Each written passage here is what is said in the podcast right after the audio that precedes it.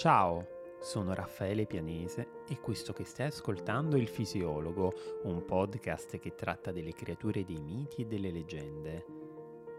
I racconti antichi sono spesso popolati di protagonisti e comparse che poco o nulla hanno di umano, figure così affascinanti da non conoscere mai tramonto. Se desidererai ascoltarmi per i prossimi minuti, ti condurrò alla scoperta dei loro segreti non mi resta quindi che augurarti un piacevole proseguimento e un buon ascolto.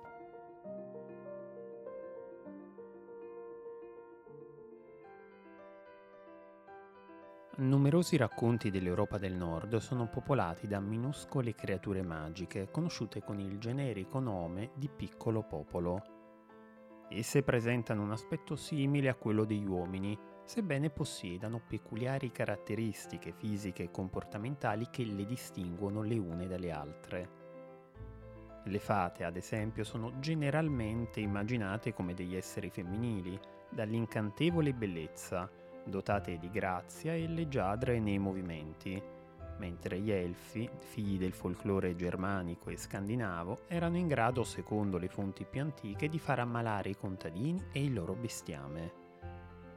I nani invece erano sovente associati alla faticosa arte della metallurgia e come abbiamo già visto nella puntata dedicata a Sigurd e a Fafnir, si pietrificavano nell'attimo in cui un raggio di sole li colpiva. Gli gnomi infine alti all'incirca 50 cm che l'alchimista svizzero Paracelso associò all'elemento della terra, edificavano le loro dimore nelle profondità del sottosuolo, la puntata di oggi è dedicata proprio a un esponente del piccolo popolo, un folletto solitario che abita le verdi colline dell'Irlanda, il leprecauno. È impossibile non riconoscere un leprecauno. In molti racconti del XIX e del XX secolo esso è dipinto come un anzianotto barbuto e dalla pelle raggrinzita, alto un po' più di mezzo metro. I vestiti che indossa sono tipici della moda ottocentesca, un elegante panciotto e una giacca a coda di rondine, rossa o verde, adorna di bottoni così luminosi da catturare subito l'attenzione. I calzoni arrivano fino al ginocchio, mentre un cappello a tre punte talvolta si alterna una simpatica papalina. In una tasca del suo cappotto è inoltre nascosto un piccolo borsello contenente un sonante scellino. In un saggio intitolato A Treasury of Irish Folklore, ovvero una collezione del folklore irlandese, il romanziere e drammaturgo Peric Colum riporta un'interessante poesia.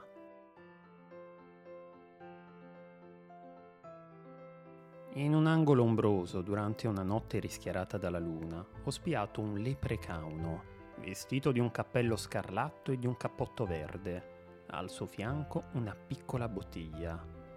Ci fu un tic, un tac, un tic. Il suo martello colpì una scarpa piccina e io risi al pensiero del borsello pieno d'oro. Ma anche il folletto stava ridendo. In punta di piedi e con il cuore che rullava mi approssimai silenziosamente. Sul suo volto allegro c'era un'espressione maliziosa, nei suoi occhi uno scintillio diede un colpo di martello e cantò con voce sottile e bevve la sua rugiada di montagna. E io risi al pensiero che alla fine lo avevo acchiappato. Ma anche il folletto stava ridendo. Con rapidità acciuffai l'elfo e gridai: Il tuo borsello fatato! E lui replicò: Il borsello è nelle sue mani, di quella signora al tuo fianco. Volsi allora lo sguardo e l'elfo sparì. Cosa avrei dovuto fare allora? Oh, risi al pensiero di quanto fossi stato stupido. E anche il folletto stava ridendo.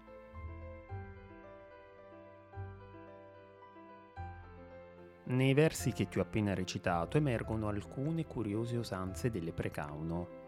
È solito nascondersi nei pressi di una siepe o ai piedi del fusto di un albero, avvolto dalla penombra notturna, e mentre con una mano impugna un martello da calzolaio, con l'altra tiene ben ferma una scarpa.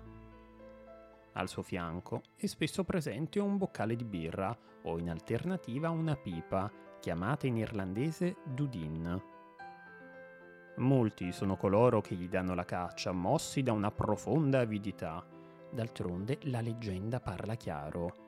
Il leprecauno conosce il luogo esatto in cui si trova un antico e copioso tesoro.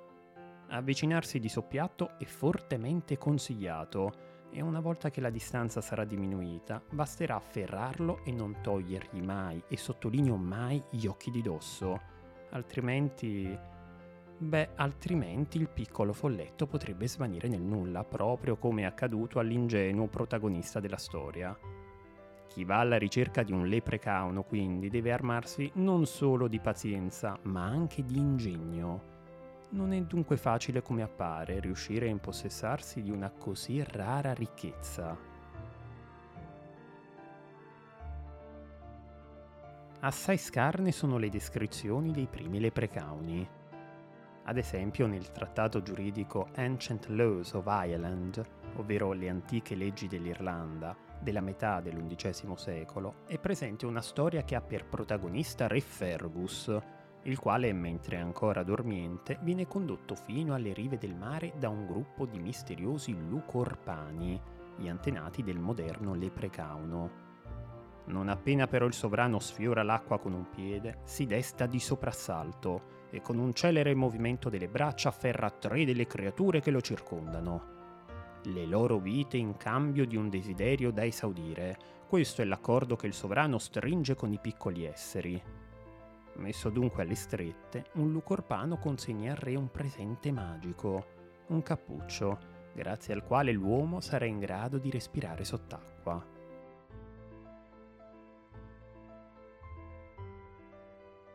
In un altro racconto, invece, risalente al XIII-XIV secolo, è presente una descrizione un po' più approfondita degli antenati dei leprecauni, questa volta chiamati lupracani, Essi sarebbero piccoli di statura, così minuti che non solo l'erba tagliata arriverebbe alle loro ginocchia, ma anche che un semplice calice sarebbe addirittura capace di contenerli. L'abbigliamento inoltre riporterebbe alla mente la figura di un aristocratico celtico. Un'elegante camicia di seta si abbinerebbe a una preziosa tunica ricamata d'oro, il tutto avvolto da un mantello scarlatto. Tali colori sgargianti metterebbero in risalto una pelle bianca come la spuma del mare, dei capelli ricci e biondi e delle guance rosse, simili alle bacche che ponteggiano i cespugli del sottobosco. Le rassomiglianze che collegano il leprecauno ai suoi antenati sono più o meno nitide, nonostante non manchino delle evidenti differenze. Una fra tutte, il leprecauno è un folletto solitario, mentre i suoi predecessori sono dipinti come membri di una comunità che ricorda vagamente i Lillipuziani, piccoli abitanti di un paese descritto dallo scrittore irlandese Jonathan Swift nel romanzo I viaggi di Gulliver. Ma che cos'era in origine il leprecauno? L'accademico John Wimbery ha proposto delle interessanti soluzioni a tale quesito. Secondo la prima ipotesi, i leprecauni sarebbero stati in principio degli spiriti della natura, entità silvane che vivevano solinghe all'interno degli alberi, pronte a prendersi gioco di chi incauto si approssimava alle loro dimore. E i vestiti che indossano di un acceso color verde tradiscono uno stretto collegamento con i boschi e le campagne. La seconda ipotesi tratteggia invece i leprecauni come degli spiriti ancestrali. La popolazione dei Celti, che raggiunse la Gran Bretagna e l'Irlanda a partire dall'VIII-VI secolo a.C., credeva che quando separata dal corpo l'anima di un defunto assumesse l'aspetto di una persona minuscola, piccola proprio come i leprecauni. A tale credenza se ne aggiungerebbe poi un'altra, secondo la quale i leprecauni sarebbero soliti castigare severamente coloro che si rendono colpevoli di un atto disonesto o di un'offesa, una caratteristica che, guarda caso, è tipica anche degli spiriti ancestrali, solerti guardiani della famiglia e del focolare domestico.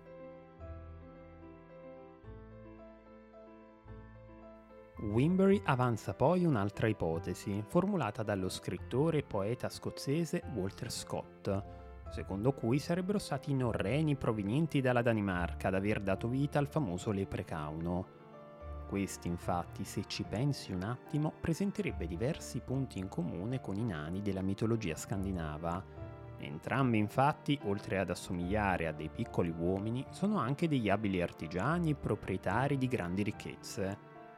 L'oro che i nani accumulano con avidità nelle leggende nordiche sarebbe dunque fluito nel borsello fatato delle Precauno e nel tesoro di cui solo lui conosce l'esatta ubicazione. La sua attività di alacre calzolaio deriverebbe poi dalla sapiente arte manuale dei nani. Una volta approdati sulle coste irlandesi, i Celti diffusero il loro credo religioso, ma al contempo accolsero all'interno del loro pantheon alcune divinità venerate dai popoli che erano già stanziati in Irlanda. All'interno dell'Ebor Gabala Erren, una collezione di racconti mitologici e storici irlandesi, si parla di un popolo, i Tuatha De Danann, e di quattro tesori che essi portarono con loro quando giunsero sull'isola. Tra questi c'era un calderone magico, che conteneva cibi e le cornie che non si esaurivano mai e apparteneva al dio Dagda, dall'aspetto di un anziano con i capelli grigi. Ecco, secondo Wimbury, queste caratteristiche sarebbero state trasferite col tempo dalla divinità Dagda al celebre folletto.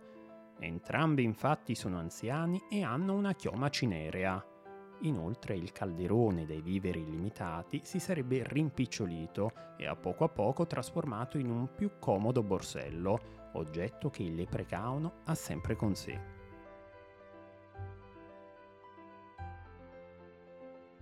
Le somiglianze però non si limitano a quanto appena detto. Secondo la mitologia irlandese, in un'epoca remota, i Tuatha De Danann scesero in campo contro i temibili Fomoriani, dei semidei dall'aspetto terrificante, il cui capo, il bellicoso Balor, era soprannominato Occhio Malvagio, perché con un solo sguardo era in grado di paralizzare chiunque avesse di fronte.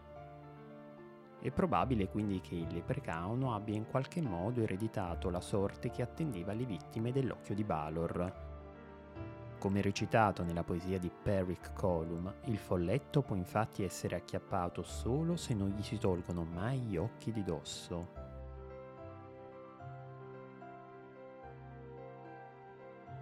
E con l'avvento del cristianesimo durante il IV secolo la situazione mutò, soprattutto grazie o per colpa dell'opera del missionario Patrizio, il quale condannò l'intero pantheon celtico a favore della parola di Dio le credenze pagane finirono pian piano per essere associate alla stregoneria, mentre i protagonisti di tali racconti divennero dei demoni che utilizzavano una magia nera, sacrilega. Dovremo attendere il Rinascimento tra il XV e il XVI secolo per far sì che i racconti antichi siano nuovamente scoperti dalla letteratura dell'epoca, sebbene rivisitati in chiave cristiana. Il borsello magico delle Precauno, ad esempio, finisce per divenire il simbolo di un'abbondanza smisurata che alimenta negli uomini la cupidigia, il desiderio sfrenato di ottenere sempre più ricchezze. Inoltre, ottenere tale borsello consente di utilizzare una scorciatoia per divenire ricchi, rigettando un importante credo religioso cristiano, secondo il quale il successo si ottiene solo con il duro lavoro. La puntata delle Precauno, il folletto ciabattino, è arrivata al termine.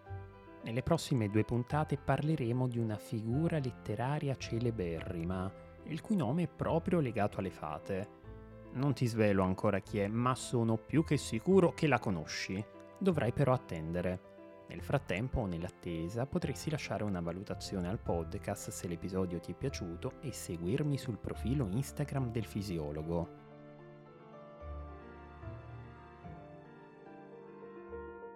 Caro ascoltatore, ti ringrazio per essere stato in mia compagnia e per aver seguito questa puntata del fisiologo. Spero che il racconto che ti ho appena narrato sia stato di tuo gradimento. Se lo vorrai, ti attenderò con piacere al prossimo episodio. A presto.